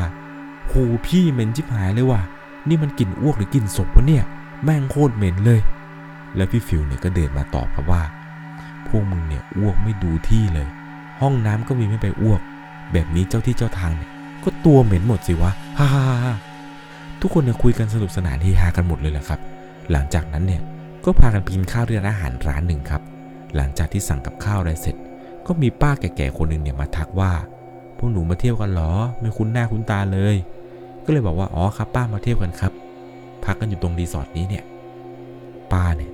พอได้ยินว่าพักที่รีสอร์ทนี้ครับ แกก็นิ่ง ก่อนจะมาถามอีกว่า แล้วพวกหนูพักบ้านหลังไหนกันน่ะ เขาเองก็ตอบไปว่า อ๋อ บ้านหลังสุดท้ายครับป้า ป้าแกก็มองไปที่พวกเขา แล้วก็พูดขึ้นมาว่า เขาโกรธมากเลยนะ พวกหนูอย่าลืมไปขอโทษเขาล่ะ ขอให้พวกหนูโชคดี หลังจากนั้นเนี่ยป้าแกก็เดินจากไป เขาเองในเวอร์ทั้งกลุ่มเลยแหละครับ พี่พัดก็พูดขึ้นมาว่า ป้าแกบอกให้ไปขอโทษ หมายถึงขอโทษอะไรวะ พี่ฟิวก็พูดขึ้นมาว่า ก็มาขอโทษกูนี่ไง เมื่อคืนนะพวกมึงนะมาเล่นถีบเตียงแกล้งกูทำเตียงกูสั่นหมดกว่ากูจะได้นอนเนี่ยโคตรนานเลย ตอนนั้นทุกคนเนี่ยครับ มองหน้ามองตากัน พี่โด่งเนี่ยพูดขึ้นมาว่า มีใครแกล้งถีบเตียงไอ้ฟิวปะทุกคนเนี่ยต่างตอบเป็นสิ่งเดียวกันว่าไม่มีนะพี่ไม่มีนะ ไม่มีใครแกล้งมึงสักคน พี่โด่งเนี่ยก็หันไปถามน้องคิวครับว่า เมื่อคืนเนี่ย เอ็งรู้สึกเหมือนมีคนมาถีบเตียงไหมคิวก็ตอบมาว่า ไม่นะครับพี่จะมีก็แต่พี่โด่งเนี่ยก็หันไปพูดกับฟิวอีกครั้งหนึ่งครับว่า โอ้ไม่มีใครเขาแกล้งนั้นหรอกมึงคิดไปเองหรือเปล่าฟิวฟิวเนี่ยก็พูดขึ้นมาครับว่า กูไม่ได้คิดไปเองเตียงเนี่ยสั่น มันจะสั่นเองได้ยังไงวะ ทุกคนตอนนั้นก็เถียงกันครับ คุยกันไปคุยกันมา จนอาหารที่สั่งครับ มากันจนครบ พี่แฟงเนี่ยก็บอกว่าเออเลิกเลิกเลิกเลิกกินข้าวกินข้าวกินข้าวก็พากันกินอย่างอร่อยอร่อยครับ หลังจากกินเสร็จเนี่ยก็คิดเงิน แล้วก็เดินทางกลับไปที่รีสอร์ทกัน ตอนนั้นเนี่ยทุกคนแต่งตัวจะไปเล่นน้ำตกกันครับ แล้วด้วยความที่ว่าเขาเองเนี่ยอยากจะถ่ายวิดีโอลง YouTube เพื่อเก็บเป็นความทรงจำก็เลยเรียกพี่โด่งครับมาถ่ายวิดีโอให้หน่อย พี่โด่งเนี่ยแกก็เป็นตากล้องให้ เขาเองก็พูดไปเรื่อยเปื่อยครับ เดินรอบบ้าน แล้วก็พาเข้าไปข้างใน ก็โดนแกล้งครับ ทุกๆคนตอนนั้นเนี่ยเล่นตีหมอนกัน เล็งมาที่เขาชุลมุนวุ่นวายมาก เสียงเนี่ยดังโวกเวกโวยวายกระโดดข้ามเตียงกันไปมา ตอนนั้นเนี่ยเอาตรงๆครับ คุณไอซ์บอกว่าสนุก สนุกจนลืมเรื่องน่ากลัวไปเลย พอเล่นกันเสร็จเนี่ยก็จะพากันไปน้ำตกกันต่อ แต่ว่าตอนนั้นเนี่ยไม่ได้มีการถ่ายวิดีโอหรอกนะครับ ก็พากันเดินไปถึงน้ำตก ก็จะมีพวกกลุ่มนักท่องเที่ยวเนี่ยมาเล่นน้ำตกกันที่นี่เยอะพอสมควร ทุกคนเนี่ยดีใจแล้วก็หายเหนื่อยมากครับ ที่ได้มาเห็นว่าน้ำตกที่นี่เนี่ยสวยมาก หลังจากนั้นเนี่ยพากันวางข้างวางของ แล้วก็ลงเล่นน้ำกันไป เล่นไปได้สักพักหนึ่งก็ขึ้นมาที่ฝั่งครับพี่ตุ้ยกับพี่แฝงเนี่ยเล่นน้ำกันอยู่ข้างล่าง เขาได้ยินเสียงเหมือนกับพี่บอลเนี่ยพูดขึ้นมาครับว่า เฮ้ยตุ้ย ตรงนู้นเนี่ยน่าจะลึกว่ะ ไปเล่นตรงนู้นดีกว่า สนุกกว่าเยอะ ตรงนี้มันตื้น ในระหว่างนั้นครับเขาเองเนี่ยกำลังจะพูดไปว่าพี่ไปเล่นด้วยไปเล่นด้วย แต่ยังไม่ทันได้พูดจบครับ ปรากฏว่าหางตาของเขาเนี่ยดันเหลือบไปเห็นว่ามีผู้หญิงคนหนึ่ง เป็นคนคนเดียวกันกับที่เห็นที่บ้านนั่นแหละครับ เป็นผู้หญิงที่ปากแบบแหวงๆใส่ชุดสีขาวอาบไปด้วยเลือดเนี่ย ยืนจ้องมองพี่ตุ้ยแล้วก็พี่แฟงอยู่ เขาเนี่ยกำลังจะทักว่าผี แต่พ่อกับแม่เนี่ยเคยบอกเอาไว้ว่าถ้าเห็น เจอได้ยิน อย่าทัก ห้ามพูด ตอนนั้นเนี่ยตาค้างตัวสั่นไปหมดเลยเลยครับไม่รู้จะทำอย่างไรดี ดูท่าทีรู้ว่ามันไม่ดีแน่ๆ ก็เลยตะโกนบอกพี่ตุ้ยไปว่า พี่พี่มาดูนี้นี่มาดูนี่สาวๆเยอะพี่ตุ้ยกับพี่บอลได้ยินเท่านั้นแหละครับ หูเนี่ยผึ่งตาเป็นประกาย บอกว่าไหนไหนไหนไหนไหนสาวอยู่ไหน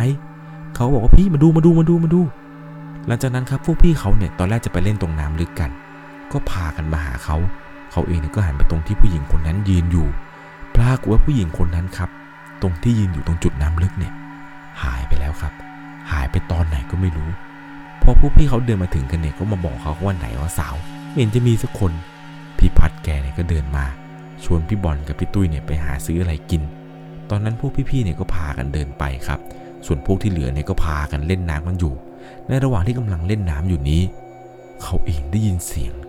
เป็นเสียงกระซิบข้างๆหูครับ พูดช้าๆว่า เสือกดีนักใช่ไหม เขาเนี่ยขนลุกไปหมดเลยแหละครับ แล้วก็หันไปตามที่มาของเสียง แต่ก็ไม่เจออะไร เจอแต่ความว่างเปล่า คิดในใจว่าสงสัยคงจะคิดเองไปละมั้ง แต่ก็คงยังสนุกกันต่อ จนกระทั่งเวลาผ่านไปประมาณบ่ายโมง ทุกคนตอนนั้นเนี่ยตกลงกันว่าจะเดินทางกลับไปรีสอร์ทเพื่อเก็บข้าวเก็บของแล้วก็เตรียมไปเช็คเอาท์ออกกัน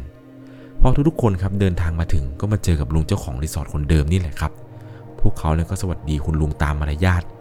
ลุงก็รีบรับสวัสดีครับ และพูดขึ้นมาว่า เมื่อคืนพวกหนูเนี่ยทำอะไรผิดกันหรือเปล่า พวกเขาเองนั่งเงียบ แล้วก็ตอบลุงครับว่า ไม่นะครับ พวกผมก็ปกติดี สักพักลุงแกเนี่ย พูดขึ้นมาด้วยน้ำเสียงนิ่งๆครับว่า ถ้าคิดว่าไม่ทำอะไรผิด ก็ขอให้โชคดี พวกเขาเองก็พากันหัวเราะครับ แล้วก็คงคิดว่าลุงเองเนี่ยเห็นว่าจะเช็คเอาท์ออก เลยมาอวยพรให้เดินทางกลับปลอดภัยละมั้ง ตอนนั้นก็เก็บข้าวเก็บของเตรียมเช็คเอาท์ออกกันนี่แหละครับ ก่อนกลับเนี่ยก็ได้มีการเรียกพี่ๆครับมาถ่ายรวมตัวกันอีกครั้งหนึ่งเพื่อเอามาเป็นคลิปปิดครับ ต่อลงอยู่ในช่อง YouTube นี่แหละ หลังจากถ่ายคลิปปิดเรียบร้อยแล้วครับ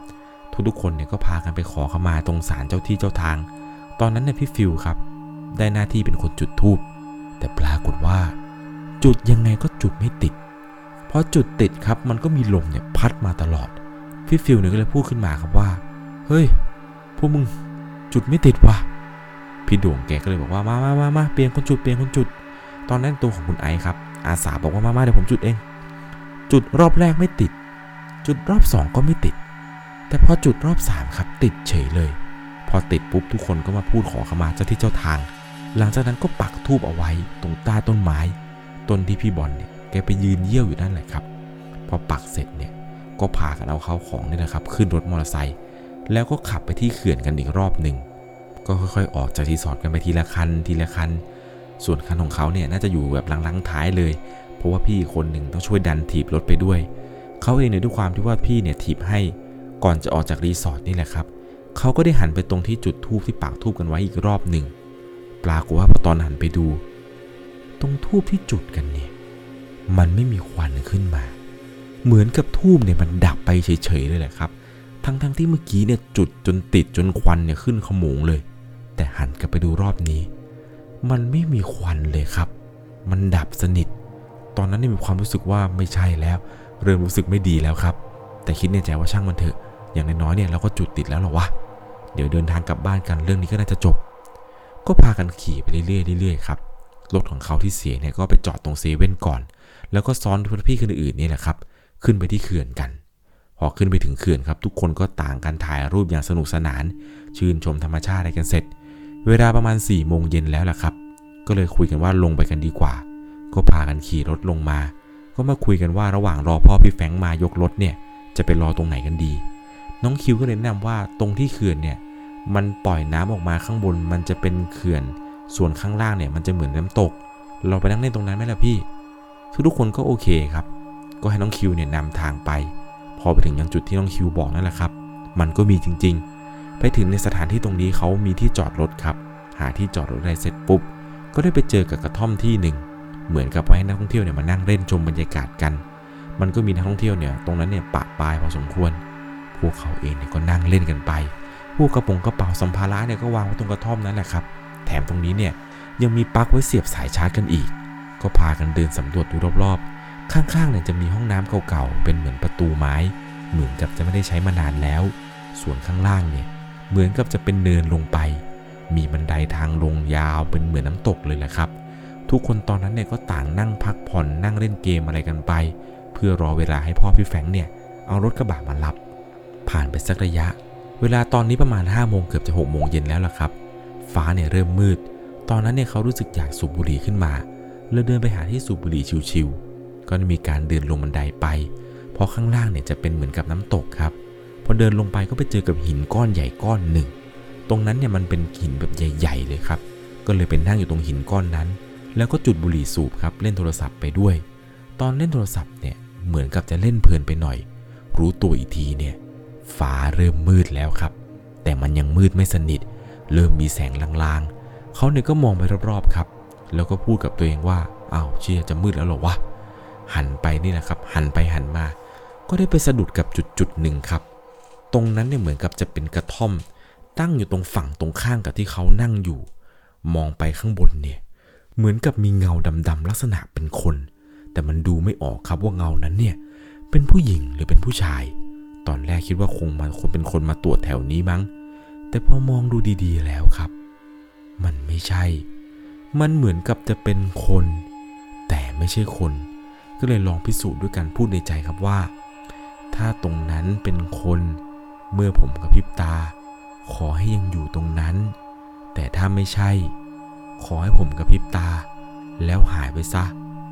เขาเนี่ยลองกระพริบตารอบหนึ่งครับปึ๊บเงานั้นยังอยู่ พอกระพริบตาอีกรอบหนึ่งครับ เพื่อความชัวร์ รอบที่สองเนี่ยปรากฏว่าเงาดำๆตรงนั้นเนี่ยไม่อยู่แล้วครับ หายไปไหนก็ไม่รู้เพียงแค่กระพริบตาไม่ถึงวิหายไปเฉยเลย พอได้ดูคำตอบแล้วนะครับ ว่าสิ่งที่เห็นเนี่ยไม่ใช่คนอย่างแน่นอน รีบลุกเดินขึ้นไปบันไดไปหาพี่ๆทุกคน จังหวะนั้นเนี่ยกำลังจะหันหลังเพื่อจะขึ้นบันได อยู่ดีๆ ก็มีเสียงเหมือนคนวิ่งเหยียบน้ำมาจากฝั่งตรงข้ามกำลังวิ่งมาหาเขาครับ เป็นเสียงวิ่งมาด้วยความเร็วดังจุบจุบจุบจุบจุบจุบจุบ เป็นเสียงคนวิ่งในน้ำนั่นแหละครับ ตอนนั้นเนี่ยเขาเสียวสนหลังวูบเลยแหละครับ เลยรีบวิ่งขึ้นบันไดแบบเร็วที่สุด ตอนนั้นเนี่ยจำได้เลยว่า เป็นการวิ่งหนีขึ้นบันไดแบบเร็วที่สุดในชีวิต เพราะตอนรีบวิ่งขึ้นไปเนี่ยไอเสียงวิ่งมันตามหลังมาติดๆเลยแหละครับ มีแรงเท่าไหร่เนี่ยเขาใส่ไปหมดแบบไม่คิดชีวิต พอวิ่งมาถึงครึ่งบันไดครับ ปรากฏว่าได้ยินเสียงไอเสียงจุ่มน้ำเนี่ย มันกลายเป็นเสียงแปะแปะแปะแปะ เหมือนคนวิ่งขึ้นมาจากน้ำแล้ววิ่งบนบกแล้วครับ เขาเนี่ยกลัวมาก เพราะว่าเสียงนี้มันใกล้เข้ามาเรื่อยๆเรื่อยๆ จนเฮือกสุดท้ายนี่แหละครับ ที่เขาเนี่ยตัดสินใจวิ่งขึ้นมาจนถึงบนบันไดเสร็จ พอวิ่งขึ้นมาถึงข้างบนนี่แหละครับ ก็ได้ยินเสียงดังเฮือฮือฮือเป็นเสียงแบบเสียงคนโกรธมากครับ ดังมาจากด้านหลัง เขาเนี่ยวิ่งตั้งไปหาทุกคน ตอนนั้นทุกคนเนี่ยตกใจกันหมดเลยครับ เพราะว่าหน้าตาเขาเนี่ยตื่นมาก เหมือนกับวิ่งหนีอะไรบางอย่างมา พี่ๆเขาถามเขาว่ามึงเป็นอะไรวะ มึงวิ่งเหมือนกับมึงเจอผีมาเลย หลังจากนั้นครับ ประตูห้องน้ำที่เหมือนกับว่ามีคนไม่ได้ใช้มานานเนี่ยมันก็มีเสียงปิดครับ เสียงดังปัง เสียงดังลั่นสนั่นเลยแหละครับ หลังจากที่พี่เขาพูดจบว่ามึงวิ่งหนีผีมาเหรอเลยเนี่ย เสียงประตูห้องน้ำที่ดังปัง ทุกคนตอนนี้ตกใจกันหมดเลยครับ พากันหันไปดู เขาเนี่ยกลัวจนน้ำตาไหลเลยครับ กลัวสุดขีด จนกระทั่งนั่งเล่งอยู่ศาลานี้แหละครับ นั่งกันไปนั่งกันมา ตัวคุณนายเองเนี่ยก็มองไปรอบครับ แต่ก็ไม่ได้เห็นเงาดำเงานั้นแล้วจนกระทั่งเวลาผ่านไปเข้าสู่ช่วงประมาณ4ี่ทุ่มกว่าๆตอนนั้นเนี่ยรอบๆครับ มันมีแต่ความมืด ไฟข้างถนนเนี่ย รถก็ไม่ค่อยจะวิ่งผ่านกัน มีแต่ความเงียบ กลุ่มของพวกเขาเนี่ยแหละครับ อยู่กันแล้วก็นั่งคุยกัน อยู่ดีๆ พี่บอลเนี่ยก็กรี๊ดขึ้นมาร้องโวกเวกโวยวายบอกว่ายายายายา แล้วปากพี่บอลครับ แกก็ค่อยๆแบบอ้าปากกว้าง แล้วก็ค้างอยู่งั้นครับ ทีแรกเนี่ยแกพูดยาอยาอยาอยาอยาแล้วก็ค้างอยู่งั้นครับอแกอ้าเหมือนกับปากแกจะฉีก ตอนนั้นทุกคนเนี่ยตกใจกันมากครับไม่รู้ทำอย่างไร พี่พัดเนี่ยเอาพระที่ห้อยติดตัวมาด้วยเนี่ย ห้อยคอพี่บอล พี่บอลเนี่ยก็ร้องอ๋ออ๋ออ๋อปากของแกเนี่ยปิดไม่ได้ครับ ปากแกอ้าค้างอยู่อย่างนั้น แต่ก็ไม่มีท่าทีว่าจะดีขึ้นเลยครับจนกระทั่งพี่แฟงนี่แหละครับเอาพระที่ห้อยติดตัวมาด้วยเนี่ยไปคล้องเพิ่มให้ครับ ในขณะที่ทุกคนกำลังช่วยพี่บอลอยู่นี้ ตัวของเขาเองเนี่ยหันไปเห็นพี่โด่งครับ นั่งมองพี่บอลพี่โด่งเนี่ยมองด้วยสายตาเหมือนคนกำลังตกใจอะไรบางอย่าง ตาเนี่ยค้างแบบค้างแบบน่ากลัวเลยแหละครับ หลังจากนั้นเนี่ยพี่บอลก็เริ่มมีอาการดีขึ้นดีขึ้น พี่บอลเนี่ยแกพอมีสติ ทุกคนก็เริ่มถามว่าพี่เป็นอะไรเป็นอะไรมึงเป็นอะไรวะพี่บอลแกเนี่ยก็เริ่มร้องไห้ แล้วก็บอกว่าผมขอโทษผมขอโทษผมผิดไปแล้วอย่าเอาผมเลยอย่าผมเลย ผมขอโทษผมโทษขอโทษผมโทษแกพูดอยู่งั้นนะครับ ว่าผมขอโทษขอโทษขอโทษ ตัวของเขาเองเนี่ยคิดในใจว่า นี่ต้องใช้พระพุทธรูปถึงสามองค์เลยหรือว่าถึงจะเอาอยู่ ตอนนั้นเนี่ยไม่รู้เหมือนกันครับ ว่าพระแต่ละองค์ที่พี่ๆเขาคล้องให้เนี่ยเป็นพระอะไรบ้าง สักพักหนึ่งครับน้องคิวกับพี่ฟิลเนี่ย ก็ร้องไห้พร้อมกันทั้งคู่ครับ ร้องเสียงแบบสถานการณ์ตอนนี้เริ่มเครียดครับ หลังจากที่พี่บอลเนี่ยแกหายดี อยู่ดีๆสองคนนี้ก็มานั่งสะอึกสะอื้นพร้อมกันเฉย ทุกคนตอนนั้นเนี่ยก็ช่วยกันนะครับ ว่าเฮ้ยเป็นอะไรเป็นอะไรร้องไห้ทำไมร้องไห้ทำไม ก็พากันเขย่าครับ แล้วก็พาประคองคอ จนทั้งสองคนเนี่ยเริ่มตั้งสติได้ พี่โด่งเนี่ยก็พูดแทรกขึ้นมาว่า พวกมึง อย่าออกไปไหนเด็ดขาดนะ ห้ามออกจากกระท่อมนี้เด็ดขาด จนกว่าจะมีคนมารับพวกเรา พี่ด่งแกก็พูดต่อว่า ใครมีพระ เอาไปแขวนรอบๆเลย เสาสี่ต้นเนี่ย แขวนเอาไว้ ห้ามใครออกจากกระท่อมนี้เด็ดขาด ห้ามใครออกนอกเสาที่ห้อยพระเด็ดขาดเลยนะเว้ย ตอนนั้นทุกคนกลัวแบบกลัวสุดขีดครับ สถานการณ์ที่เกิดขึ้นเนี่ยไม่รู้ว่าพวกเขาเนี่ยกำลังเจอกับอะไร ทั้งพี่บอลทั้งน้องคิว พี่ตุ้ย พี่ฟิลแล้วก็คนอื่นที่ชอบพูดท้าทายเนี่ย ตอนนี้กลัวจนตัวสั่นกันหมดเลยแหละครับ ไม่มีใครคุยกับใครเลยแหละครับ อยู่ในความกลัวกันทั้งหมด ตอนนี้เวลาประมาณเที่ยงคืน 10 นาที บรรยากาศเนี่ยเริ่มกลัวมากกว่าเดิม ไหนจะเสียงหมาหอน ไหนจะเสียงพุ่มไม้ขยับ ลมแรง เสียงคนเคาะเสาเหมือนกับคนเหยียบกิ่งไม้ไปมา อยู่ดีๆก๊อกในห้องน้ำในที่ว่าห้องน้ำเก่าๆเนี่ย มันก็เปิดเอง แล้วก็มีเสียงก๊อกก๊อกแก๊กแก๊ก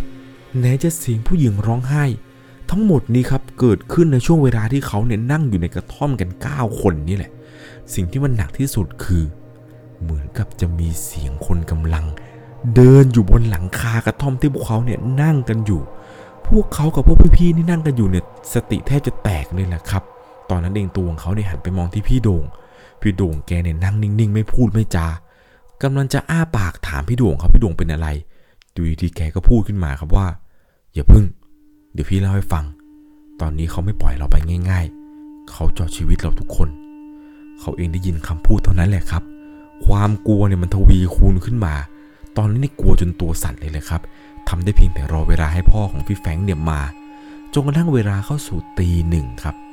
เขาเองเนี่ยพนมมือสวดมนต์สวดแล้วสวดอีกครับไม่รู้กี่บทต่อกี่บท สวดไปเนี่ยไม่รู้ว่าไล่ผีหรือว่าช่วยให้ตัวเองเนี่ยมีสติมีสมาธิมากขึ้น ตอนนั้นเนี่ยเขาก็สวดไปเรื่อยๆเรื่อยๆนี่แหละครับ พี่ๆทุกคนเนี่ยไม่มีใครสวดกับเขาเลย เขาเนี่ยนั่งสวดอยู่คนเดียว แต่ในระหว่างที่สวดอยู่นี้ เหมือนกับจะได้ยินเสียงของผู้ชาย แล้วก็เสียงของผู้หญิงแก่ๆสวดนำเขาไปก่อนครับ สมมุติว่าคุณไอซ์เนี่ยกำลังสวดนะโมตัสสะเขากำลังท่องนะโมตัสสะแต่ปรากฏว่ามันมีเสียงเนี่ย ท่องนะโมก่อนที่เขาจะพูดคำว่านะโมซะอีก ตอนนั้นเนี่ยเสียงของหญิงแก่ๆกับชายแก่ๆเนี่ยดังขึ้นมา ดังขึ้นมาข้างหูนี่แหละครับ จนตัวของเขาเนี่ยเหวอทำอะไรไม่ถูก มองไปรอบๆเนี่ยก็ไม่เจออะไร อยู่ดีๆครับ พี่พัดเนี่ยก็ร้องเสียงดังขึ้นมา เฮ้ย แล้วก็นิ้วครับชี้ไปที่หลังคา พวกเขาเนี่ยก็มองตามไปที่หลังคาที่พี่พัดเนี่ยชี้ขึ้นไป ปรากฏว่าสิ่งที่พวกเขาเห็นคือ เป็นหัวของผู้หญิงคนหนึ่งครับ ผมยาวๆ ตาสีดำหน้าเนี่ยเลือดเต็มไปหมดเลย เธอเนี่ยอ้าปากกว้าง ริมฝีปากของเธอเนี่ยโดนมีดกรีดจนกว้างกำลังห้อยหัวลงมาหาพวกเขาครับ แล้วตอนนั้นเนี่ยทุกคนตะโกนขึ้นมาว่า เชี่ยทุกคนเนี่ยที่นั่งอยู่เนี่ยเห็นเหมือนกันหมดเลยแหละครับ ว่าผู้หญิงคนนั้นเนี่ยห้อยหัวลงมา หลังจากนั้นเธอเนี่ยล่วงตกลงมาบนพื้น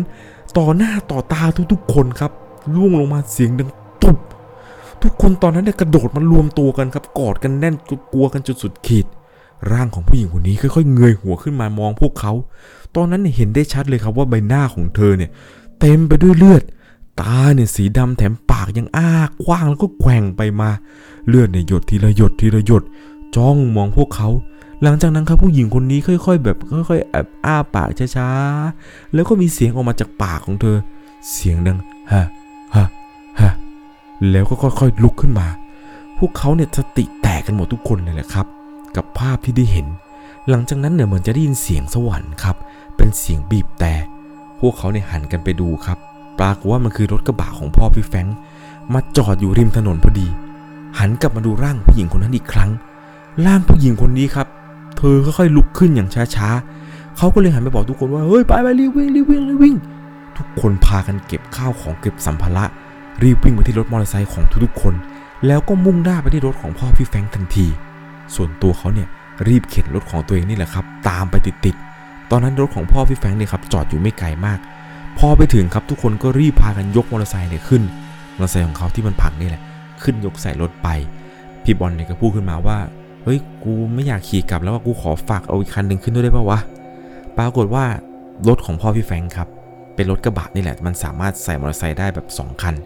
ก็พากันครับ ยกรถของพี่บอลเนี่ยใส่ขึ้นตามไปด้วย เท่ากับว่าตอนนี้ครับ มีรถกระบะที่ขนมอเตอร์ไซค์สองคัน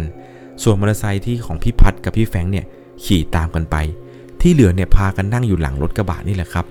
บางคนเนี่ยก็นั่งหน้าบ้าง บางคนก็นั่งหลังกระบะบ้าง ส่วนตัวของคุณไอซ์เนี่ยนั่งหลังกระบะพอหลังจากที่ยกรถอะไรกันเสร็จครับพี่โด่งเนี่ยก็ตีกระจกแล้วก็บอกพ่อพี่แฟงว่าออกรถเลยอรถเลย พ่อพี่แฟงก็งงครับ ถามว่ามีอะไรเกิดอะไรขึ้น พี่โด่งบอกว่าเดี๋ยวเล่าให้ฟังเลยฟังไปไปไปตรงนี้ตรงนี้ก็ออกไปก่อนไปก่อน ก็พากันออกจากจุดจุดๆนั้นครับ แต่ออกไปได้ไม่ไกลมาก หลังจากนั้นได้ยินเสียงเหมือนกับเป็นเสียงกรีดครับ เป็นเสียงผู้หญิงกรีดแบบแบบทรมานมาก เป็นเสียงที่สยองขวัญ ดังมาจากตรงกระท่อมหลังนั้นนั่นแหละครับ เขาแล้วก็พี่ๆทุกคนที่นั่งอยู่หลังกระบะเนี่ย หันไปมองตรงกระท่อมตรงที่มาของเสียง แล้วก็ได้เห็นครับว่า ผู้หญิงคนนั้นน่ะ คนที่ปากแหวงๆที่ปากอ้าปากเนี่ยกำลังวิ่งตามพวกเขามาแล้วก็กรีดเสียงดังลั่น ร่างของเธอเนี่ยวิ่งตามด้วยสภาพที่ร่างกายนั้นเต็มไปด้วยเลือด ปากเนี่ยฉีกแกว่งไปแกว่งมา ดวงตาเนี่ยดำสนิท พี่โด่งเนี่ยทุบกระจกบอกว่ารีบขับไปเร็วเร็วเร็วเร็วเร็วเร็วเร็วแกเนี่ยตะโกนบอกพ่อแฟรงค์ว่าเร็วเร็วหน่อยเร็วเร็วหน่อยเร็วเร็วหน่อยขับเร็วกว่านี้หน่อย ทุกคนตอนนั้นที่นั่งอยู่หลังกระบะเนี่ย สติแทบจะแตกเลยแหละครับพอพี่แฟงเนี่ยแกก็เร่งความเร็วขึ้น พวกพี่ที่ขี่มอเตอร์ไซค์ตามมาเนี่ยก็เร่งบิดแซงขึ้นไปเลยครับ ทุกคนเนี่ยต่างกลัวกันไปหมด ร่างของผู้หญิงคนนั้นเนยก็กรีดแล้วก็วิ่งตามมาแบบไม่หยุดเขาเองเนี่ยรีบสวดมนต์แล้วก็ท่องนโมตัสสะวนไปเรื่อยๆครับพี่โด่งแกเนี่ยเห็นท่าว่าเขาเนี่ยสวดมนต์ แกก็พนมมือสวดมนต์ตาม แต่แกเนี่ยสวดคนละบทกับเขาก็สวดกันไปเรื่อยครับเขาเองเนี่ยก็บอกว่าปล่อยไปเถอะเดี๋ยวทำบุญไปให้ปล่อยไปเถอะพูดวนเงี้ยไปเรื่อยๆครับจนกระทั่งร่างผู้หญิงคนนั้นเนี่ยค่อยๆวิ่งช้าลงช้าลง แล้วก็หยุดวิ่ง ร่างผู้หญิงคนนั้นเนี่ยหายไปกับความมืด พอขับมาสักระยะหนึ่งครับ ไปเจอกับวัดป่าวัดหนึ่งจำชื่อไม่ได้เหมือนกันครับว่าชื่อวัดอะไรพ่อพี่แฟงเนี่ยก็พาขับเข้าไปในวัดนั้น เวลาประมาณตีสองเกือบจะตีสามแล้วนะครับ ไม่แน่ใจในตอนนั้น พอขับเข้าไปถึงเนี่ยแกก็ไปจอดอยู่หน้ากุฏิหลังหนึ่ง สักพักหนึ่งแล้วนะครับ หลวงพ่อเนี่ยแกเดินลงมาจากกุฏิแล้วก็มาถามว่าพวกโยมมาทำอะไรในวัดเวลานี้ พวกเขาเนี่ยยังไม่ทันได้ตอบอะไร หลวงพ่อเนี่ยก็หันไปดูทางเข้าวัดครับ แล้วก็พูดขึ้นมาว่า โอ้เขาตามพวกโยมมา อยู่หน้าวัด เข้ามาไม่ได้หรอก มามามาตามอาตมามา หลวงพ่อเนี่ยแกก็พาเดินขึ้นกุฏิไปครับ ทุกคนก็นั่งรวมกัน ตอนนั้นเนี่ยทุกคนพากันกราบหลวงพ่อครับ หลวงพ่อก็ถามว่าพวกโยมไปทำอะไรกันมา เขาถึงอาฆาตพวกโยมขนาดนั้น ก็เล่าเหตุการณ์ให้ฟังครับ ว่าไปเจออะไรกันมาบ้าง พ่อพี่แฟงแล้วก็หลวงพ่อเนี่ยได้รับฟังเหตุการณ์ทุกอย่าง ตอนนั้นเนี่ยเหมือนกับพ่อพี่แฟงก็จะพูดขึ้นมาว่า ถึงว่าทำไมตลอดทางที่ขับมา เห็นคู่ตากับยายแก่ๆเนี่ยยืนอยู่ริมถนนเป็นระยะระยะตลอดเลย หลวงพ่อเนี่ยก็พูดขึ้นมาว่า นี่ดีแค่ไหนแล้ว ที่พวกโยมเนี่ยรอดมาถึงที่นี่ได้ ถ้าพวกโยมมาช้ากว่านี้ เขาอาจจะเอาชีวิตพวกโยมทุกคนได้เลยนะ หลังจากหลวงพ่อพูดเสร็จครับ แกก็ทำพิธีอะไรบางอย่างให้ เหมือนกับเป็นพิธีขอขมานั่นแหละครับ แต่กว่าพิธีจะเสร็จเนี่ย ก็เอาจนพระอาทิตย์ขึ้นเลยแหละครับ เวลาประมาณ6กโมงเช้า หลวงพ่อเนี่ยก็บอกว่าไปไปไปกลับบ้านกันได้แล้วโยมอาตมาจะไปบิณฑบาตหลังจากนี้เนี่ยไม่มีอะไรแล้ว เขาปล่อยพวกโยมแล้ว ตอนนี้พวกโยมปลอดภัย จงจำไว้ อย่าไปทำอะไรแบบนี้อีก อย่าไปลบหลู่หรือดูถูกสิ่งที่เรามองไม่เห็น ขอให้โชคดีละโยม เดินทางกันปลอดภัย หลังจากนั้นครับหลวงพ่อแกก็พรมน้ำมนต์อะไรให้ แล้วก็รถเนี่ยไปซ่อมที่ร้านพ่อพี่แฟงช่วยกันยกรถลงมาทิ้งไว้เพื่อที่จะซ่อม พ่อพี่แฟงเนี่ยก็พาพี่ๆทุกคนครับไปทำบุญ หลังจากนั้นที่ทำบุญเสร็จเนี่ย ทุกคนก็ยังสงสัยอยู่ว่า ผู้หญิงคนนั้นเนี่ยคือใคร แล้วบ้านหลังนั้นเนี่ยมีอะไร หรือรีสอร์ทนั้นเนี่ยมีอะไรเกิดขึ้นทำไมทุกคนต้องตกใจทุกครั้งที่บอกว่าไปพักที่รีสอร์ทนั้น ตัดสินใจโทรไปหาคุณลุงเจ้าของรีสอร์ทครับ ตอนแรกเนี่ยเหมือนคุณลุงจะไม่ยอมเล่าให้ฟังครับ แต่พวกเขาเนี่ยก็ตื้อตื้อตื้อจนลุงเล่าให้ฟังว่า 10 ปีก่อน มันมีนักท่องเที่ยวกลุ่มหนึ่งมาพักที่รีสอร์ทบ้านหลังที่พวกเขาเนี่ยพักกัน เหมือนจะมากันแค่สี่คน ผู้หญิงล้วนเลย แล้วเหมือนว่าเพื่อนทั้งสามคนเนี่ย จะพากันออกไปซื้อของกินกัน เหลือผู้หญิงคนหนึ่งไว้ที่รีสอร์ท ผู้หญิงคนนี้เนี่ยสวยมาก ตอนนั้นไม่มีใครอยู่รีสอร์ทเลย บ้านพักหลังอื่นเนี่ยไปเที่ยวกันหมด อยู่ดีๆ เหมือนมีโจรเนี่ยเมายาบุกเข้ามาบ้านพักผู้หญิงคนนั้น บุกจะมาข่มขืน ผู้หญิงคนนี้เนี่ยสู้ วิ่งหนีไปทางหลังห้องน้ำโจรมันเมายามันก็ตามไปทัน มันใช้มีดเนี่ยจี้คอ แต่ผู้หญิงคนนั้นเนี่ยก็ไม่ยอม หนีไปได้ ก็ฉุดกระชากกันไปมา เหมือนโจรเนี่ยมันจะกอดไว้ไม่แน่นพอ จนมีดที่มันจี้คอผู้หญิงเนี่ย เปลี่ยนไปกรีดปากนั้นจนปากของเธอเนี่ยฉีกอ้า แล้วโจรเนี่ยก็แทงไปที่ท้องน้อยหนึ่งแผล แล้วมันก็วิ่งหนีไป ผู้หญิงคนนั้นเนี่ยสิ้นใจตาย จนเพื่อนกลับมาหาที่ห้องเนี่ยก็ไม่เจอ ไปเจออีกทีตรงหลังห้องน้ำแต่ก็สายไปเสียแล้ว เพื่อนผู้หญิงคนนั้นเนี่ยเสียชีวิตลุงเนี่ยบอกว่าไปเจอศพที่สยองมากๆ เลือดเนี่ยไหลเต็มทั่วไปหมด ปากเนี่ยฉีกอ้า ลุงบอกว่าภาพเนี่ยยังติดตาไปหลายวัน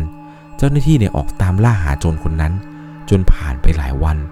รู้ข่าวว่าโจรเนี่ยเกิดอุบัติเหตุ รถมอเตอร์ไซค์เสียหลักคอหักตาย แต่เขาเองเนี่ยก็ไม่ลืมถามพี่โด่งหรอกครับ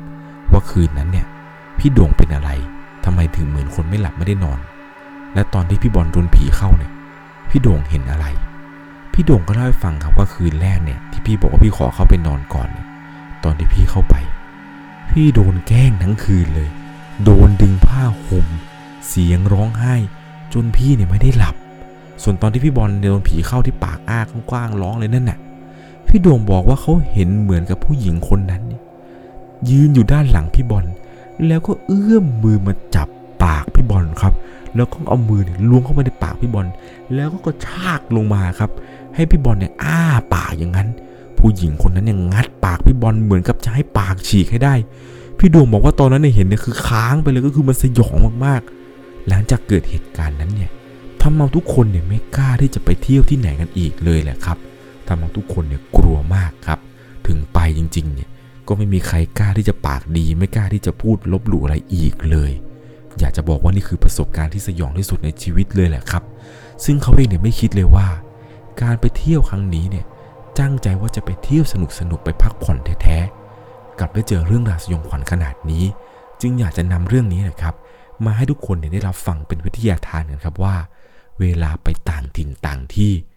อย่าพูด หรืออย่าทำอะไรที่เป็นการลบหลู่โดยเด็ดขาด เพราะคุณจะไม่รู้เลยเลยครับ ว่าที่ตรงนั้นเนี่ยมันมีอะไรเกิดขึ้นยังไงแล้วนะครับ เรื่องราวเรื่องนี้เนี่ยต้องใช้วิจารณญาณในการรับชมรับฟังกันให้ดีๆ อันนี้ผมไม่ได้จะบอกว่าที่นครนายกนะผีดุอะไรแล้วนะครับ แต่ว่าทุกๆทที่เนี่ยมันมีหมดครับ เพียงแต่ว่าถ้าเราเนี่ยไปดี เจ้าที่เจ้าทางเนี่ยก็จะปกปักรักษาคุ้มครองเรา แต่ถ้าเราไปแบบไปก่อกวนไปลบหลู่เขาแบบนี้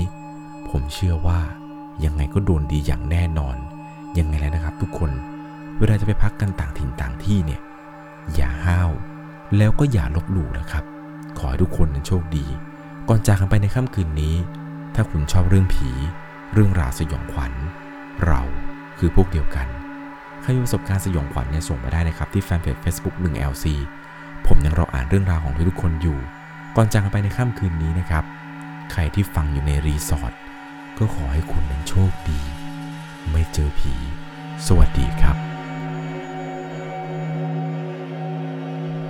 สามารถรับชมเรื่องราวหลอนๆเพิ่มเติม ได้ที่ YouTube Channel 1LC ยังมีเรื่องราวหลอนๆที่เกิดขึ้นในบ้านเรา รอให้คุณนั้นได้รับชมอยู่นะครับ